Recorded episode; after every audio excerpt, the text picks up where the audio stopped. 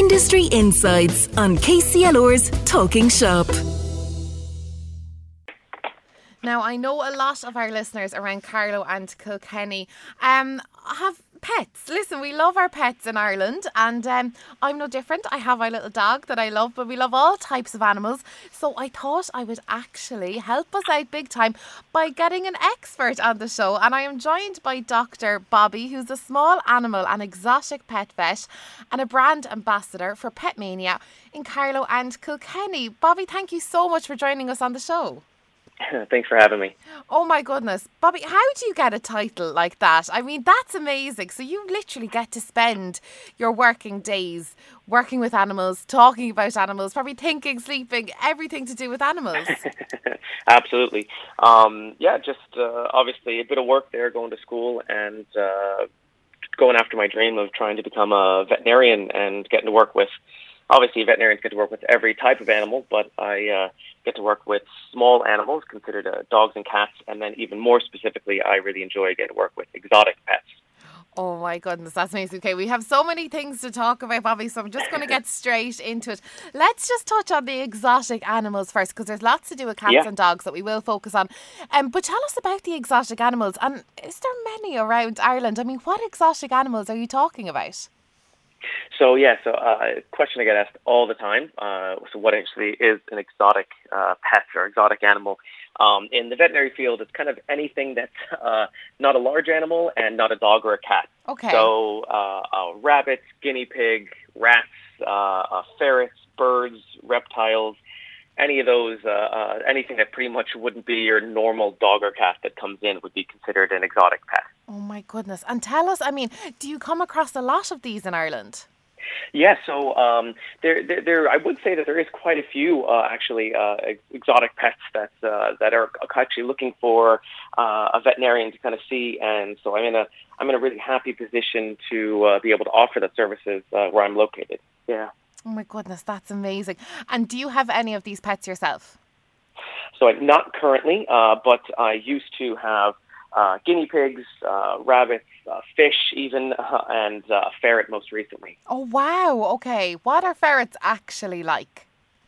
Uh, I actually, I think they're amazing pets. If people can get over the little bit of smell that they kind of put off, uh, they make amazing pets, especially for people that are working quite a bit. Yeah. Because they tend to sleep uh, somewhere anywhere between 20 to 22 hours a day. Stop. So they're really only up uh, you know, maybe a couple times a day. So you wake up, uh, if you have a smaller apartment that you uh, want to have a dog but can't fit one, a ferret's great because you wake up and you're able to take care of them for about half an hour, an hour in the morning, and then the same in the evening and that's uh, generally most of the exercise that they would get throughout the day. Oh wow, okay. Because I, when I think of kind of independent pets, cats. Do cats and kind of ferrets have anything nearly in common? Because cats are also very independent, aren't they? And obviously yeah, you deal with them yeah. as well. Oh, absolutely. I'd say that the difference with ferrets and and cats, though, is uh, ferrets actually tend to be quite bond really well with their owners, so they make really, really good pets. Uh, uh, while being independent throughout the day, uh, they still make a great pet that'd be really affectionate and uh, fun to play with, and make a really good pet to have at home. Oh my goodness, this is something new now that I'm learning. I've never thought we could have a pet ferret in Kilkenny and Carlow. There you go. Let us know actually if you have one. That's really cool. Other little animals that I love to see turtles. I mean, aren't they a lot of work? Tell us a bit about this, Bobby, because something actually personally I would love to get for Christmas, maybe. But what is the kind of work that has to go in behind the scenes? Yeah, so for any reptiles there, there, there is a little bit of more work that would go into that, um, and that a lot of times comes down to different types of diets uh, that different uh, tortoises or turtles would have. Um, and then when you get into reptiles and even birds, it, it's a bit more difficult because every single species of them can be really different mm-hmm. and have completely different uh, types of, uh, as I said, diet and even husbandry that goes into it. Um, so some of them can be much more aquatic in that you have to have a lot more water for them versus uh, obviously tortoises that wouldn't, um, you know, but uh, their enclosures can be very important, the size of their enclosures, and also the heating, the, the heating that needs to go into their enclosures, as well as the lighting um, that uh, many reptiles would need. Have specialized uh, heating bulbs as well as UV uh, uh, bulbs as well. Of course, so there is a lot that goes into it, but it's also worth it at the end of the day for our lovely pets. now, listen, we did touch on at the start of the interview, but we're going to get really dive into it now because I know a lot of people in Carlow and Kilkenny have cats and dogs, and they probably are obviously the most popular small animals yeah. um, that we have as pets. Tell us a bit about, you know, the last, I suppose, year and a half. We've all been kind of working from home, and now we're maybe trying to, I know offices are opening back up, and we're trying to kind of get out again um, and leave our little animals at home back to their own kind of routine that they had. What is the story with our dogs here? So, say if, for example, like if we had a dog before lockdown and they were used to us going to work and the kids are going to school, and then they got so used to us being at home, what should we be mm-hmm. doing now to kind of help the dog, you know, realize that maybe it's kind of going back to the way it used to be? Yeah, that's something really important that I've been seeing um, loads in with already. Uh, uh, as people are going back to work, uh, kind of behavioral issues um, and uh, you know even destructive issues around the house, where a lot of people that have gotten new puppies, or as you said, even older dogs. My own dog. Uh, uh, I've spent more time home, and my wife has spent more time home as well. So now, as we're going back to work more uh, full time, it's it's different. Um, one of the big things is that is getting them accustomed to you not or them not being with you at all times. Okay. So that would be like uh, trying to maybe even slowly start having them into a different room mm-hmm. in the mm-hmm. house, slowly starting from five to 10 minutes a couple times a day to longer and longer to know that it's okay, that you're always going to come back and that they're not going to be left alone forever. Um, so those, those techniques can be really important.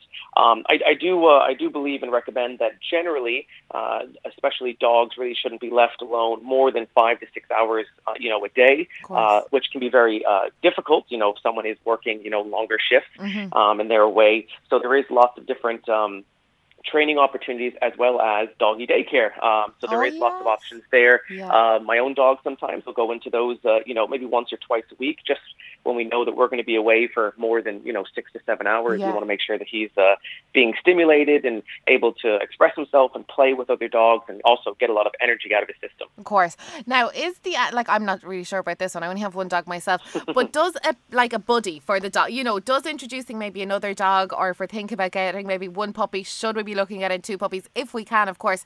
Does that make any difference if they have company from one another? Oh, absolutely. I think that it is something that that's something my, myself and my wife are considering as well. Yeah. Uh, we're looking into uh, is, to, is to get that companion and to have a mate at home that uh, exactly as you said that they're able to uh, you know be able to play together, uh, you know, spend time together. But uh, you know, at the same time, I think it is important, especially if you are, especially with pandemic puppies, as we're calling them, you know, behavior issues and stuff like that, and then adding another puppy in can be a lot. So as long as people are, you know, are willing and able to take on that, uh, you know, having another dog there, I think it's an absolutely a great idea. Yeah. Okay, that's good. And like you did say, so I mean, a lot of us, um, maybe had puppies or got puppies or dogs during the pandemic is do we kind of do the same thing? So they've been used to like us being at home with them 24 7 is it the same routine that we should be kind of leaving them for five to ten minutes every kind of day as well? Maybe if we're even running up for a shower maybe to leave them downstairs you know and having the roam of the house. What's the story there if they're really used to having us there 24 7 is it the same way we kind of you know train them now Absolutely, hundred okay. percent. I think that getting them used to, like said, even I like uh, there's a, a neighbor there that's uh, asked the same questions, and you know you can hear the dog barking away. You know, even when they leave the house, and they've been taking the dog with them, even to go to groceries and everything. So even those short little trips, uh, just get them used to building their own confidence and knowing that they're fine in themselves and being able to just relax. And I just think, just like ourselves, I think animals need to have time on their own to uh, to relax and to take a nap and to just enjoy themselves there. Of course, definitely. Oh, the lovely little doggies. Now, tell us, Bobby, are cats the same? I mean, personally, I know, listen, we're either a cat or a dog. We love all animals, but I'm more of a dog person. but I know people and their cats. I mean, they love their cats. Are, are cats going to experience the same kind of withdrawal symptoms from their owners? Or is it the fact that they're a bit more independent anyway? Will they cope a bit better with us going back to work? Yeah, I think that's a, that's a great one there because I think that cats, uh, we like to loop, loop, group them all together, but I do think cats are just in themselves much more independent than dogs. Yeah. So for, for cats to be able to uh, to cope with uh, you know longer times being on their own, I, I think that it's not as uh, as significant as a worry as we have with dogs. But we still will have you know behavioral issues with cats, which is something we see all the time. So I think it's still a good idea to try to practice the same things as you would if you had a dog, uh, you know, during the pandemic. But I don't think that you'd have the same uh, uh, huge problems as you would with a dog. Okay, and is introducing a cat, you know, maybe a companion cat, is that still Yeah. kind of the same rule with the dog? Absolutely, I, I do think that even with you know dogs or cats, you always want to be careful, especially you know it, with with dogs that have have been next to you or cats that have you know you've been the only one through the whole pandemic. Yeah. uh, that have become very attached, so there can be a lot of attachment issues there. So bringing another dog or cat into the house can also make them be very jealous. You know, you just want to be very careful with any of the new additions and make sure that you do your research. And there's lots of really great, uh, you know, animal trainers and behavioralists out there, and lots of good resources uh, to help make sure any those transitions as smooth as possible. Oh my goodness, it's so lovely to get all the advice, Bobby. Because listen, I mean, pets, they really are. They're part of the family, really, aren't they? Do you know? Of and they are very important to us, so it's lovely. And this week in particular, this is World Animal Week from the 4th even to the 10th of October. So that's very exciting as well. We're celebrating all things animals. Absolutely. Fantastic. So, Bobby, just before we let you go, you um, you're brand ambassador now with Petmania, and I know Petmania have a store in Carlow and Kilkenny, which is fantastic, and we can find everything we need for our uh, for our pets. And I know they literally have every probably type of you know food, everything that we need. But tell us a bit about Petmania and how you know you're working with them. Yeah, um, it was actually a really, really positive uh, uh, kind of collaboration that we kind of made there. Uh, I've teamed up with them there specifically for World Animal Week to try to bring as much information out there. I know we started off with more exotic pets. Yeah. Um, that a lot of the things, and a lot of some of the problems that I would see as a veterinarian um, tend to do to husbandry or people just maybe not really knowing exactly what they need to do and how to take care of their pets. And so what we tried to do is to spend loads of time, and Petmania, Petmania was great in bringing so much resources and putting a lot of effort into creating um, a, a huge amount of information and resources out there uh, th- through their website on petmania.ie that uh, allows you to access a lot of information from birds, rabbits, guinea pigs, uh, uh, reptiles, everything, even snakes that we went into, and just some basic stuff that's really good information there. And they, they've really been amazing in uh, providing providing a huge free resource for all their clients and pretty much anyone who wants to have access to them. That's fantastic. And I think we all need some advice, definitely, at the moment, whether, like, yeah, it is your ferret or your snake or your cat or your dog or your goldfish. There's lots and lots of information on petmania.ie. And of course, you can visit them in store as well in Carlow and Kilkenny. Dr. Bobby, thank you so much for joining us on Talking Shop here on KCLR with all of your industry insights to do with all of our lovely pets at home. So thank you so much for all of your, the wealth of knowledge that you brought us here.